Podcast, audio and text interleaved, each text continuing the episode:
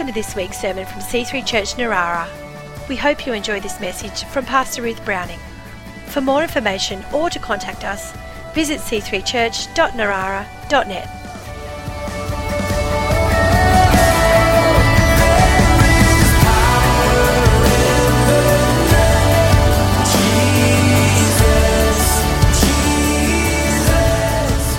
Praise God. Give someone a high five. Share the love.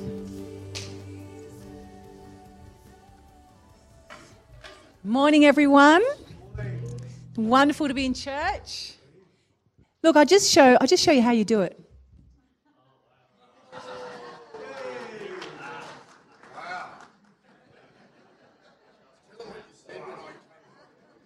I don't remember what I said. I mean, who shoves their own glasses in their eye? Most people know where their eye is without looking, Frosty. Like, praise the Lord. We're all learning. Bless the Lord. I am very grateful for my wonderful husband. Hallelujah. Great to see you all this morning. Everybody looking great.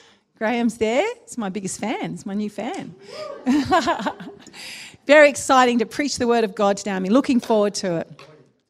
Isaiah 60 and verse 2 says this Look, darkness covers the earth, and thick darkness is over the peoples. But the Lord rises upon you, and his glory appears over you. Every tribe and nation needs Jesus desperately. Desperately. Every person needs to be saved in order to be prosperous and blessed and happy. Jesus is the light of the world, and without Jesus, there is darkness. Real darkness.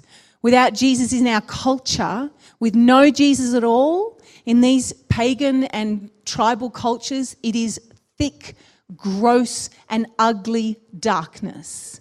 Don't be deceived. Without Jesus in a culture, we live in a culture where there's still so much of Jesus and so much of Christian influence. But without that, there is thick and gross darkness, which we will hear about today. And when the gospel came to Australia, it was clearly God's plan for Australia not only to be a mission field, but to be a springboard for missions. So I have had so much fun reading about the amazing missionary work that has gone on in the past, and I will be focusing on the past, but obviously it's still going on today. Just an incredible work of missions from this amazing nation. Acts 1 8 says this. You will receive power when the Holy Spirit comes upon you, and you will be my witnesses in Jerusalem, in Judea, Samaria, and to the ends of the earth. The ends of the earth. That's us, everyone. Back in those days, they, hadn't, they didn't even know about Australia when they wrote that. That was just like the ends of the earth. That's what they called us. Just the ends of the earth. And when the power of God comes on us, we are his witnesses. We shine that light for him. We have the treasure inside of us that is a great light for the peoples around us. And it's our job to shine that light, not to hide it under a bushel, not to hide it away to ourselves, but to shine that light and be that light. And I'm so inspired by these men and women of God who came to do that in Australia. So I'll begin by talking a little bit about the mission to Australia. Now we know our first pastor and preacher and church builder, Richard Johnson. Remember that name? We're creating new heroes here. He had his ministry to convicts, to settlers, but also to Indigenous people. And he said this I wish to see the heathen brought to the knowledge of Christianity and hope for all the ends of the earth to believe and rejoice in the salvation of God. So, from the very beginning, the first he was the first uh, pastor here in Australia, white pastor, and their heart was for the Indigenous people to be saved. And that was actually written also in the official documents that they, you know, to be kind to the natives, as they called them, and to, to teach them their ways. Uh, unfortunately, of course, it was a terrible clash of cultures, and we know, sadly, that um, not everybody had the heart of Richard Johnson who came. A lot of the early settlers decided that they wanted that land and they just pushed them off the land, often taking their women and killing them. And of course, they had terrible diseases out the diseases that we brought, that we were okay with, but it, it just was disastrous. And as um, my friend Gribble wrote, dark deeds in a sunny land. There was a lot that was bad. There's no doubt about it. In fact, I must say, doing this research, I think I've discovered it was worse than I thought. I actually have. I sort of thought, yeah, I know there were terrible things that happened, but when you read about it, it's like, especially that book, Dark Deeds in a Sunny Land, was written by um, John Brown Gribble, and he, he, he's a missionary. So he was, you know, he had, he was just trying to fight for the rights of the um, Aboriginal people. So there was a lot of terrible things that went on. And uh, I thought, as a matter of fact, I thought dear Katie was very gracious on us. I wasn't quite sure which way we were going to go with, with Katie, but she was very, that's just so sweet and so gracious um, to not sort of, as Chris was saying, not focus on the negatives. Um, but it's a common narrative today that the Christian missionaries joined in on this, in this slaughter often, or stealing land and all of that and that they were harmful. But the evidence is uh, totally, totally the opposite. I'm sure there were some missionaries that weren't great, just as there are today. But on the whole, the missionaries were the ones that were doing the best work for the native people in Australia, Aboriginals, First Nations. They were the ones that were loving them and trying to help them and save them. And it, it fascinated me when I went out to Lake Cargelligo, the, um, at Murrin Bridge that they call it the mission. And I remember thinking, really? You still call it the mission? And all around Australia, they still use the word the mission. Mission. They like, they don't, they have no problem with that word because in their history, it was the missionaries and the mission stations that was often a safe haven for them. And it was the missionaries that often fought for them. And even to this day, Mark, Mark uh, Fowler's got a great story about, you know, well, he's going to share, is he? I'll share next week about even today. That word missionary, and in amongst uh, a lot of Indigenous people, is, is a good word. Uh, so he'll share that next week. I won't steal it from you, Mark. but um, yeah, they're very proud to use the word missions. And so what I'm going to do is just give you an example of some of the missions stations. So what happened was the, the, they tried to witness the Aboriginals. They were being forced off their land, dispossessed, pushed away by the settlers that were saying, no, no, we'll have this land, thank you very much. And they had nowhere to go. They were lost. They didn't know what to do. And it was the missionaries offered, gathered them together and tried to create, to help them. So John Brown Gribble, he, um, he said he admired the native nobility and the genuine kindness of the blacks, his word. He opened a mission in 1879 on the Murrumbidgee River. Sick and homeless Aborigines came there in their hundreds. And he was the one that wrote this book and exposed some of the appalling conditions of Aborigines in Western Australia. He wrote Dark Deeds in a Sunny Land. He was also, you remember, he was the one that confronted Ned Kelly. I love him. He was one of the only ones that stood up to the guy and told him to give back the particular item that he stole. His son Ernest also worked on a mission in Queensland, in Yarrabah, for 18 years. The Lutherans established many missions. George Schwartz served in the Hope Valley Mission in Cooktown for 55 years. The Aborigines called him Muni, which means black, because even though he was white, Schwartz means black in German. So they called him Black Muni. And um, still celebrate the day of his arrival on the mission, and it's called Muni Day in September. In uh, Hermannsburg Mission, again, a Lutheran missionary, Carl Strelow, who's also very well known. He served there for 28 years. He, he again also really encouraged Aboriginal language and culture. And in uh, 1902, Albert Namatjira was born there and he was baptized by Carl Strelow. I don't know whether Albert continued to follow Jesus, but I do know that he's, uh, he's a great artist and that culture was encouraged by some of these early missionaries. Daniel Matthew brought his own land he, with his own money and established a refuge for the Aboriginal people near Echuca on the Murray River. He always spent time with them. He hunted and swam and fished with them. He had many conversions and many revivals amongst the people. The first conversion was Louisa and then her husband, Aaron Atkinson. Obviously, they're English names. And they were the grandparents. They, they had a long lineage of Christians, and they were the grandparents of Sir Doug Nicholls, born in the mission in 1906. So Doug Nicholls became a pastor. And then the, he did quite a lot of things, which I won't go into, but eventually he became the governor of South Australia, the first and so far only Indigenous governor in an Australian state. In uh, the Torres Strait Islanders, the, the missionary Reverend Samuel Macfarlane now it's interesting, he, he went to the Torres Strait Islanders, Islands with, a, with some other natives, but we don't know their names. So it's interesting, you know, sometimes you just, the, the white guys get the, the honour. But he went with some of his native friends and uh, he landed at Erub Island on the 1st of July in 1871 and introduced Christianity to the region.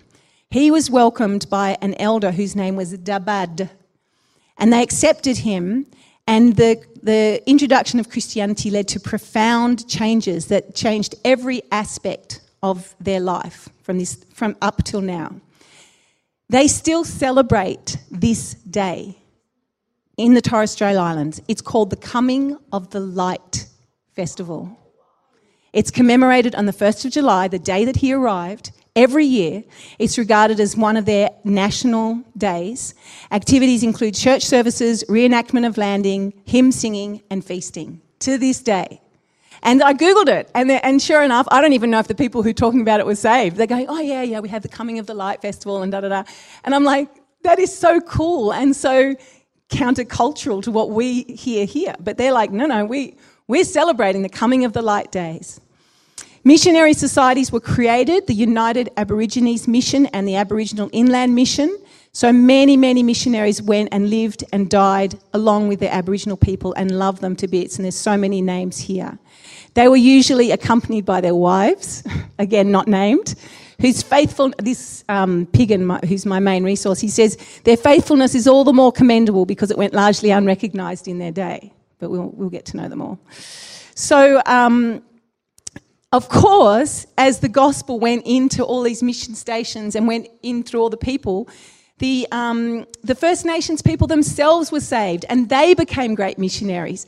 Again, not so many of them named, but we do know about Nathaniel Pepper, born in 1841, and he was an Aboriginal evangelist and teacher in the Wimmera district of Victoria.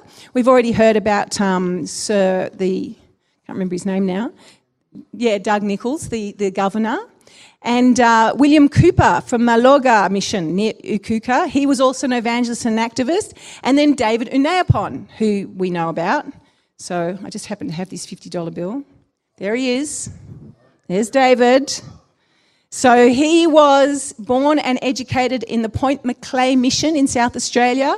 He got saved, he became a pastor and an inventor and a preacher, and he preached throughout Southeast Asia. And he would say this Look at me, and you will see what the Bible can do a transformed life. Isn't that great? So many great things were happening, and we just don't know about them. I didn't know that. I never knew. I've been, how many times have you held up a $50 bill and never known that the man there was a man of God and an Indigenous man of God. So many beautiful things and so many wonderful stories that we will hear about more when we, when we go to heaven and meet them all. So let's be confident, let's know what a great job men and women of God have always done in Australia. And it's really, when I read, when you go deep into the history, it's no different from today. There are just great men and women of God who are doing missionary work today. But there's also horrible racists and nasty people in Australia. That's, life is not that different. I mean, some things have changed, but there's always been good and evil. And we need to be really excited and confident about the, the history that we have, the Christian history that is just so amazing, and be be, you know, the word missionary. I remember when we were missionaries, and I remember when um, we went to a meeting with Pastor Phil, and he was sending us off as missionaries, and, and we, were good, we were good missionaries too, you know, we were, we were the good guys. but I can remember Pastor Phil saying, Yeah, we're going to send you to Russia, and we're going to do this, that, and the other. And he says, Oh, I don't know about the term missionary, you know, it's not, not a great term. I remember him saying that to me, and I remember saying, We'll redefine the term. Missionary is a great word and it's not something to be ashamed of because if they're men and women who are bravely going out there, we should be excited by that term. And I love in Romans 1:16 it says this, I am not ashamed of the gospel. I'm not ashamed of the gospel. I'm not ashamed to be known as someone who preaches the gospel. I'm not ashamed to be known as someone who celebrates the gospel. I'm not ashamed of someone who celebrates people who have preached the gospel, missionaries past and present. It is the power of God that brings salvation to everyone who believes, first to the Jew, then to the Gentile. For in the gospel, the righteousness of God is revealed, a righteousness that is by faith from first to last. Last, just as it is written, the just shall live by faith. So we are not ashamed of being full on gospel preaching Christians. This is the answer. The gospel is the answer. And I'm just, you know, we should be so excited by the gospel and excited by what these men and women did in Australia. So, let's move on to other parts of the world. Obviously, from the very beginning, again, the missionaries were sent out from Australia to all around the world. So, India, there's missionaries ministered in India. There were early missionaries in China. There were several of them. There was a, eh, you know, they had some issues in China with the Boxer Rebellion, and there was a whole number of Australian missionaries that were massacred in the Boxer Rebellion. There were missionaries in Korea. There was a period of time there, actually, where being a missionary was just very highly honoured in our society around about the late 1870s, 1890s. And this one family, the Trudinger family of Adelaide, is an example of the indomitable missionary heart of Australia. So, Mrs. Trudinger had 12 children. Six went to China with the China Inland Mission, Hudson Taylor, and two to the Sudan. Mrs. Trudinger expressed her disappointment that only eight of her children were missionaries. Bless her heart. Now, you've got to know that those days when you went off as missionaries, I mean, even when we went, people were like, Are you taking the children? Are you taking the children to Russia? And I said, Well, I'm, they've got plenty of kids in Russia. They survive, so I'm sure the kids will be okay, you know. But there is always, you know, there's, there's that little frisson of fear that you can have when you go to a different nation, especially if the, um, you know, the medical situation isn't quite up to scratch, which I must admit it wasn't when we were there. Um, so, you know, your families have to handle it a little bit. But just but that's nothing compared to what was back, you know, 100, 200 years ago. I mean, they would get killed and slaughtered. The, the diseases were, were terrible. So many of these missionaries went and they lost children and they lost wives and often they lost their own lives. But they were just determined to serve Jesus. And that's the spirit that I love. And what a great mother what a great mother. I want my children to serve God. Not, well, I'd like them to do law. It'd be great if they got into medicine, or I want a really good trade. I'm not one of the lower trades. You know, really, you know, that's good to have ambition for your children. You know, I want them to get in the best soccer team. I want them to go to the best school. That's great, but we want our kids to be full on for Jesus. That's what we want. We want them to be on fire for Jesus. Bring them to church, guys, every single week. You don't want them wandering off in the world and doing nothing.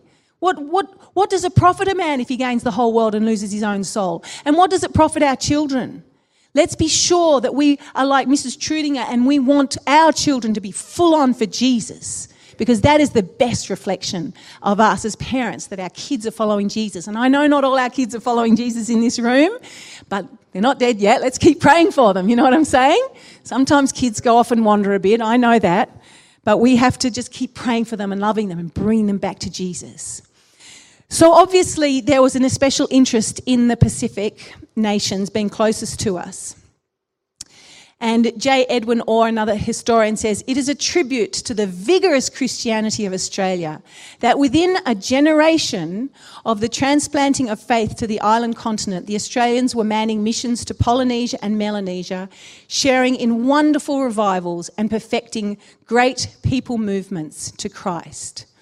So, from the very beginning of the settlement of Australia, missionary societies in, in England working with local Australians and you know, when I say Australians, everybody considered themselves British in those days. So, you know, there was a, what, who's Australian and who's not? We just claim all the good ones as Australian. so, um, and so obviously they, they went out into this mission field on, in the, all around the South Pacific and New Zealand. And this is where it gets really exciting because this is where we probably saw the most fruit and the most revivals. One of my great heroes is John G. Paton, who was a missionary to Vanuatu. They called it New Hebrides in those days. And he went shortly after two other missionaries had gone. They landed on the island, they were immediately killed and eaten. So, um, um, John G. Paton was very brave to go there with his wife. Um, and he was warned by a, a, certain, like a lot of people said, don't go. You, this is, you're crazy. These people are crazy. They said, you will be eaten by cannibals, which he wrote a book about. And this is his response that was recorded to Mr. Dixon. Mr. Dixon, you are advanced in, your, in years now, and your own prospect is soon to be laid in the grave, there to be eaten by worms.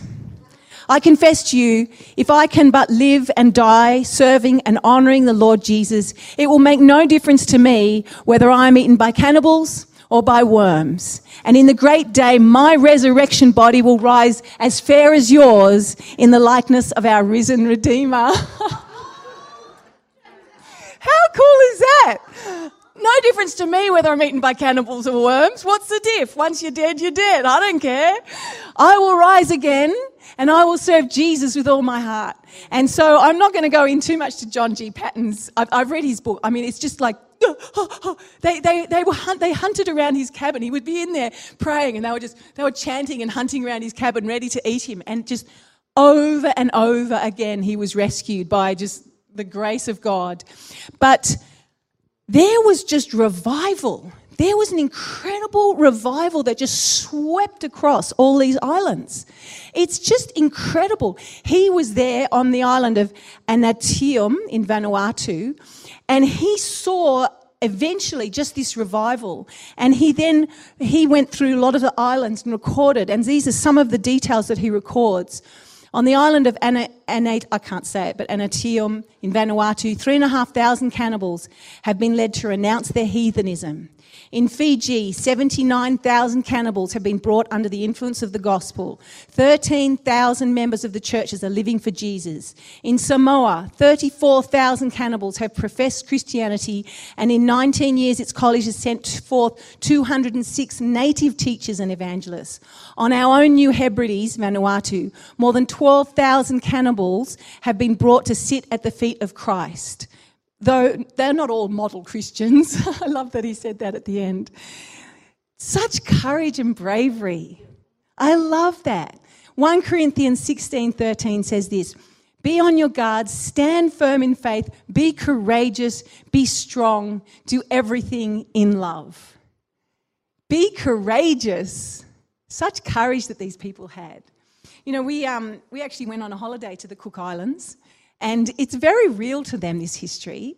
On the Sunday, we went to church, and um, I've been waiting about four, three or four years to say this quote because I just thought it was hilarious. So we're sitting in the church, and the, the, the local pastor is preaching away about being full on for Jesus. And this is his, his exact quote. He says, um, he says, You were people who ate people. If God can change the cannibalism of your forefathers by his word, then he can change you. And I just went, what a great quote. I would love to be able to say, you guys used to eat people. Now your parents have changed. You need to change. Like, whoa, like just whoa, how exciting. So they know their history and they, they celebrate it. They are so excited. Remember my first scripture. It's all very well to talk about the noble savage. But it's horrible. When you read about it, it was misery, it's darkness to know that at any moment your neighbor could kill you and eat you. That's not a happy way to live. And when you read about the, the, the dark, the thick darkness that was over these islands, they celebrated when the light came, when they no longer had to live in this thick, nasty, horrible fear And it didn't, it wasn't just murder that they had to put up with, it was all sorts of dreadful behaviors with, and, and child sacrifice. And if the husband died, oh, just kill the wife as well. Or just horrible, horrible. With no Jesus at all, it is thick darkness. That's what the Bible says. But by the end of the 1820s, the Cook Islands were effectively Christianized. They were effectively Christianized. Such extraordinary change in hearts and nations, such courage, such power. It's just so amazing. So, missionaries from Australia in Tonga, uh, Nathaniel Turner and William Cross from Sydney, reaped a harvest of souls in Tonga. The king, Taufa'ahau, sorry, was converted in 1831. He renounced polygamy and said only his first wife, Charlotte, would be queen. Revival broke out around the islands. The king said, When I turn, they turn. um, so, you know, it just spread right throughout the South Pacific, the Christianity. And even today, the people there are very Christian. Even today, that is um, obviously not everybody, but even today, you know, we saw just recently on that football team that it's the, the South Pacific Christians are strong in God. They pray before, their, before they play football. It's very much a part of their culture. And again, we celebrate that we as a nation were very much part of bringing the light to that dark place. Isaiah 9 2 The people who walked in darkness have seen a great light. Those who dwell in the land of the shadow of death, upon them a light has shined. How very true. And once again, old Charles Darwin, who has never ever been quoted in this church before and now has been quoted twice, he visited Tahiti, which, whose king also was converted and who also led, had a major revival in Tahiti. And he said, um, he described the gospel as a potent force for civilization. He said the Tahitians were a merry people and human sacrifices and infanticide had been abolished, dishonesty, intemperance, and licentiousness was greatly diminished. The march of improvement, consequent on the introduction of Christianity through the South Seas, probably stands by itself in the records of the world. Darwin noticed that. He's tra- traveling around. He goes, There's nothing like this the change in nation after nation after nation in the South Pacific, where have we seen that before? In one generation, they've gone from horrible cannibals to full on beautiful singing Christians. Incredible, incredible. Let me share with you about Samuel Marsden. Now, Samuel Marsden arrived in Australia in 1794 with his wife Elizabeth and eventually eight children. He was the second chaplain in New South Wales after Richard Johnson. He was also a very happening guy. He was a landowner, he raised sheep, he was the head of the Agricultural Society, he imported the first sheep to Britain actually before MacArthur.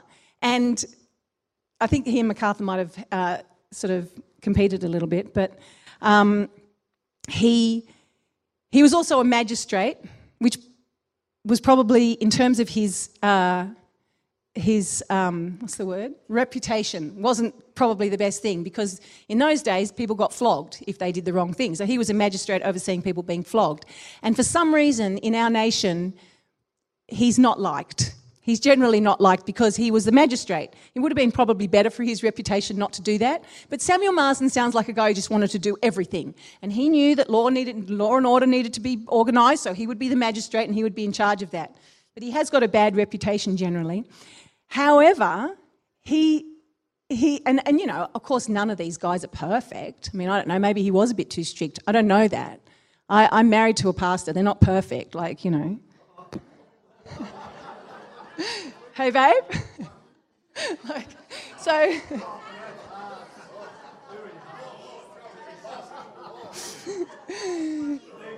He's pretty good. He's pretty good. He's not perfect. He's pretty good. So, you know, you can look at the, the negatives if you want. But this guy was amazing. He would preach in the city on Sundays and then he would walk 15 miles to Parramatta to preach again. One time, he saw a, a convict plunge into the water. So Marsden immediately plunged in after him to rescue him.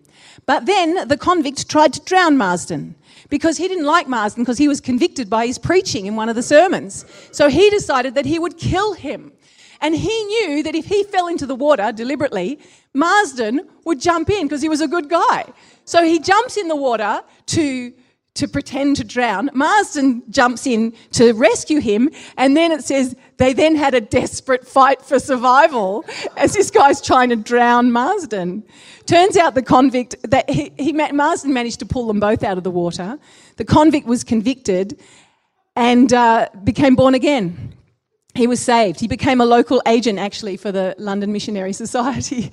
so there's so many stories about Marsden like that that I read that I just didn't know which ones to share. That I thought, oh no, this guy, he is happening. He's a good guy. Like he, like what a story is that? He's like, right, let's go, and then whoa, it was all on. So he rescued the guy.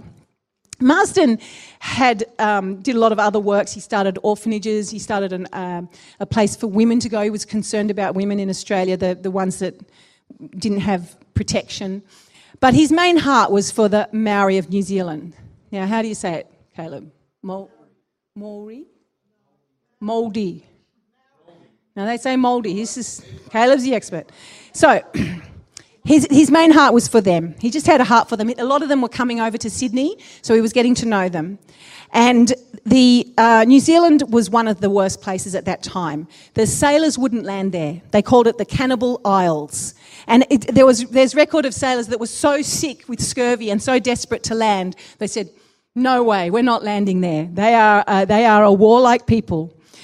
But but Marsden had a real heart for the, for the Māori people.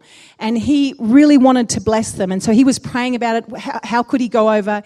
He said this about his friends The more I see of these people, the more I am pleased with them. They appear like a, a superior race of men.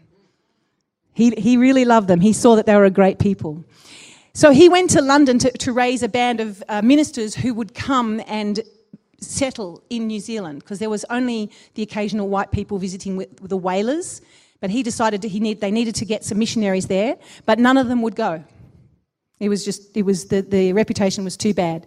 So he got some lay pastors, lay missionaries, William Hall, Thomas Kendall, and John King. Later, Henry and Marianne Williams as well. On the ship, on the way home to Sydney, he came across King Ruatara, who was very sick. King Ruatara had tried to get to England to visit the King of England. And he had been abused and misused by the sailors who just went, Yeah, right, mate, you can come. But they didn't obviously look after him. And he was very sick. He was going to die. This is such a God moment. And Samuel Marsden, with a heart for these people, gathered him up and loved him and nursed him back to health. Then he took the king back to Sydney, to his own home. They learned each other's language a little bit, and now they were friends. So, now he was ready to go. He finally sent King Rua, what's his name? Rua, Ruatara.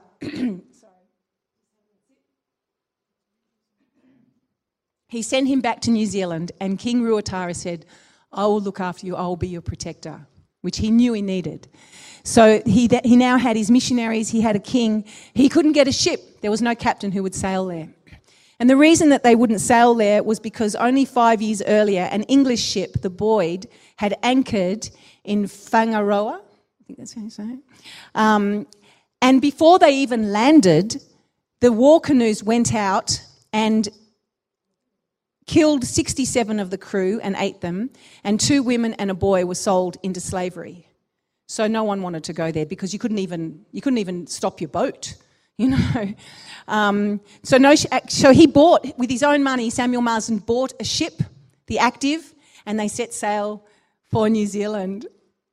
Ah, such bravery. Joshua 1 6 Be strong and very courageous, because you will lead these people to inherit the land I swore to their ancestors to give them.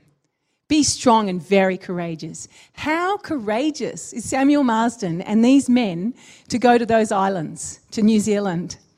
And so they did. On December the 22nd, 1814, they landed in Whangaroa near the Bay of Islands and they decided to go aboard. They went aboard, but of course, they had it organised that the king was there to meet them. He said, You'll be okay. But there was a whole crowd of, apparently, he was down there, and all around the hills were all these native New Zealanders ready to kill them. And they used to have wars with each other. So Samuel Marsden said that he went down and he decided, we're going to spend the night on shore. He said, I was not afraid. We were prepared to go ashore to publish for the first time in New Zealand the glad tidings of the gospel. However, he said, I didn't sleep much. On Christmas Day, King Ruatara gathered all the Maoris together and they had a service translated by Ruatara and partly spoken in Maori by Samuel Marsden. And his message was Luke 2:10, "Fear not, behold, I bring you good tidings of great joy, which shall be for all the people. Fear not. Don't you be afraid." And he was he said I preached it to myself. Don't be afraid. This is good news for you. This is the news that you need. And this is for all people. And his heart was, this is for the New Zealanders as well. So after settling the mission on, on the island, missionaries on the island, he returned to Sydney. And and, you know, now there's a whole history of those missionaries, of their success and failures and all that they did. And you can go to New Zealand and go and visit that first settlement, as Chris and I did. And it's a fabulous place. It was com- almost completely empty and it was very hard to find.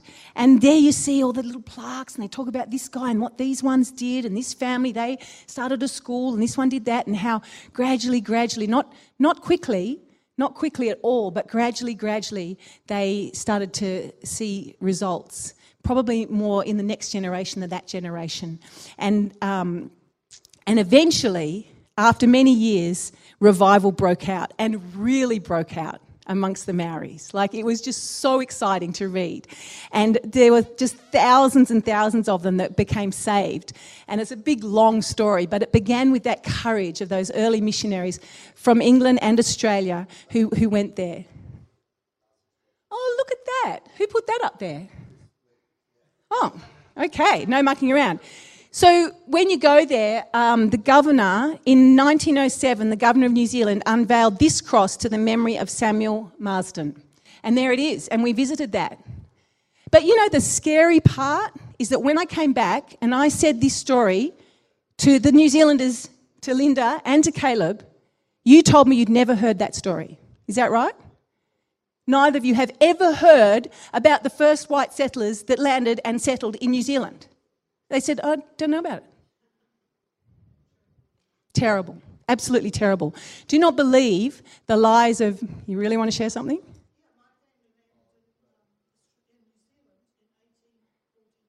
Great. So you were one of, okay, great, an early settler.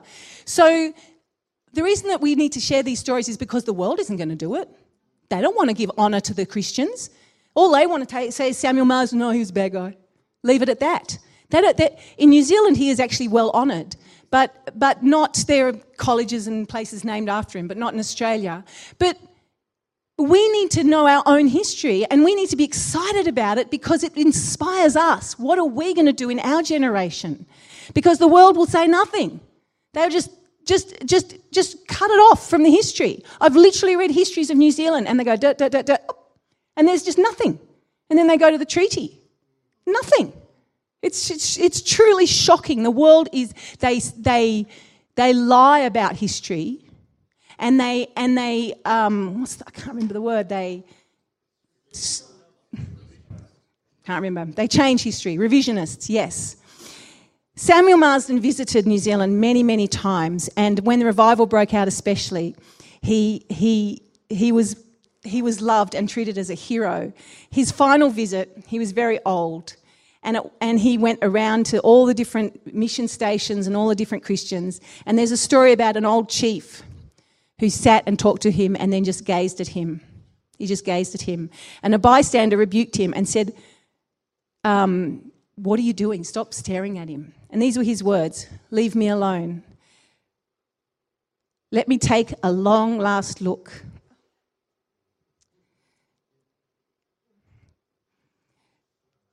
for I shall never again see the one.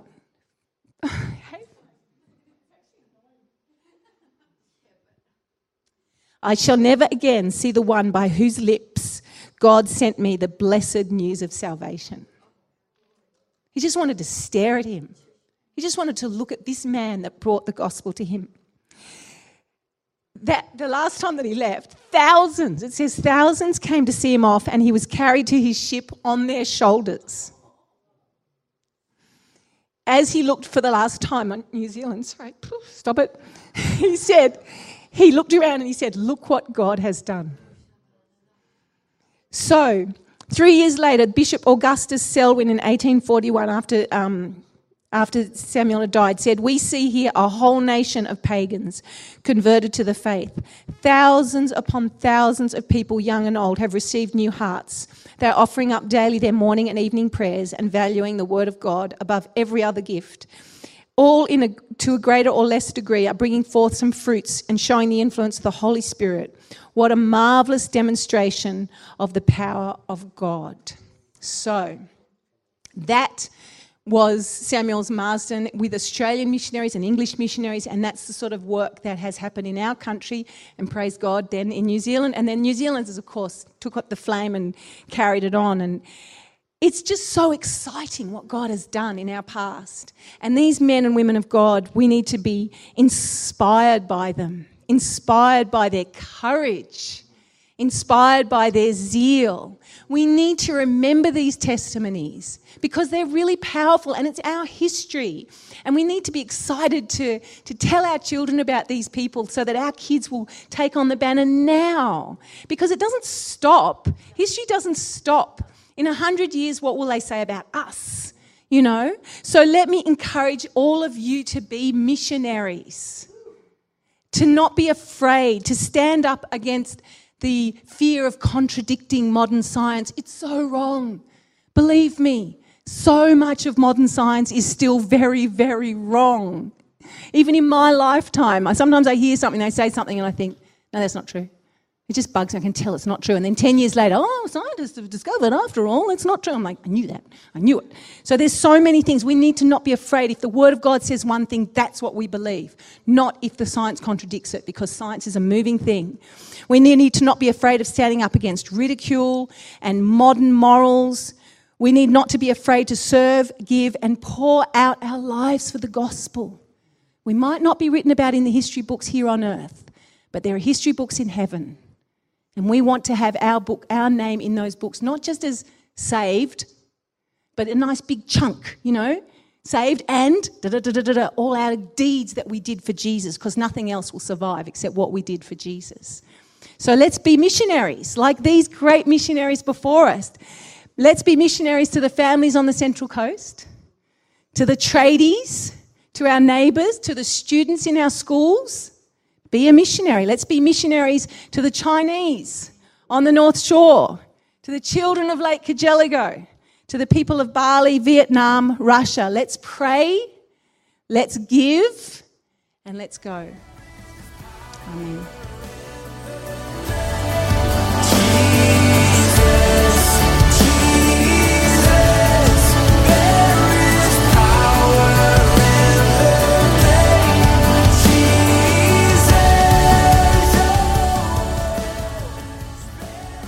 We hope you've enjoyed this week's sermon.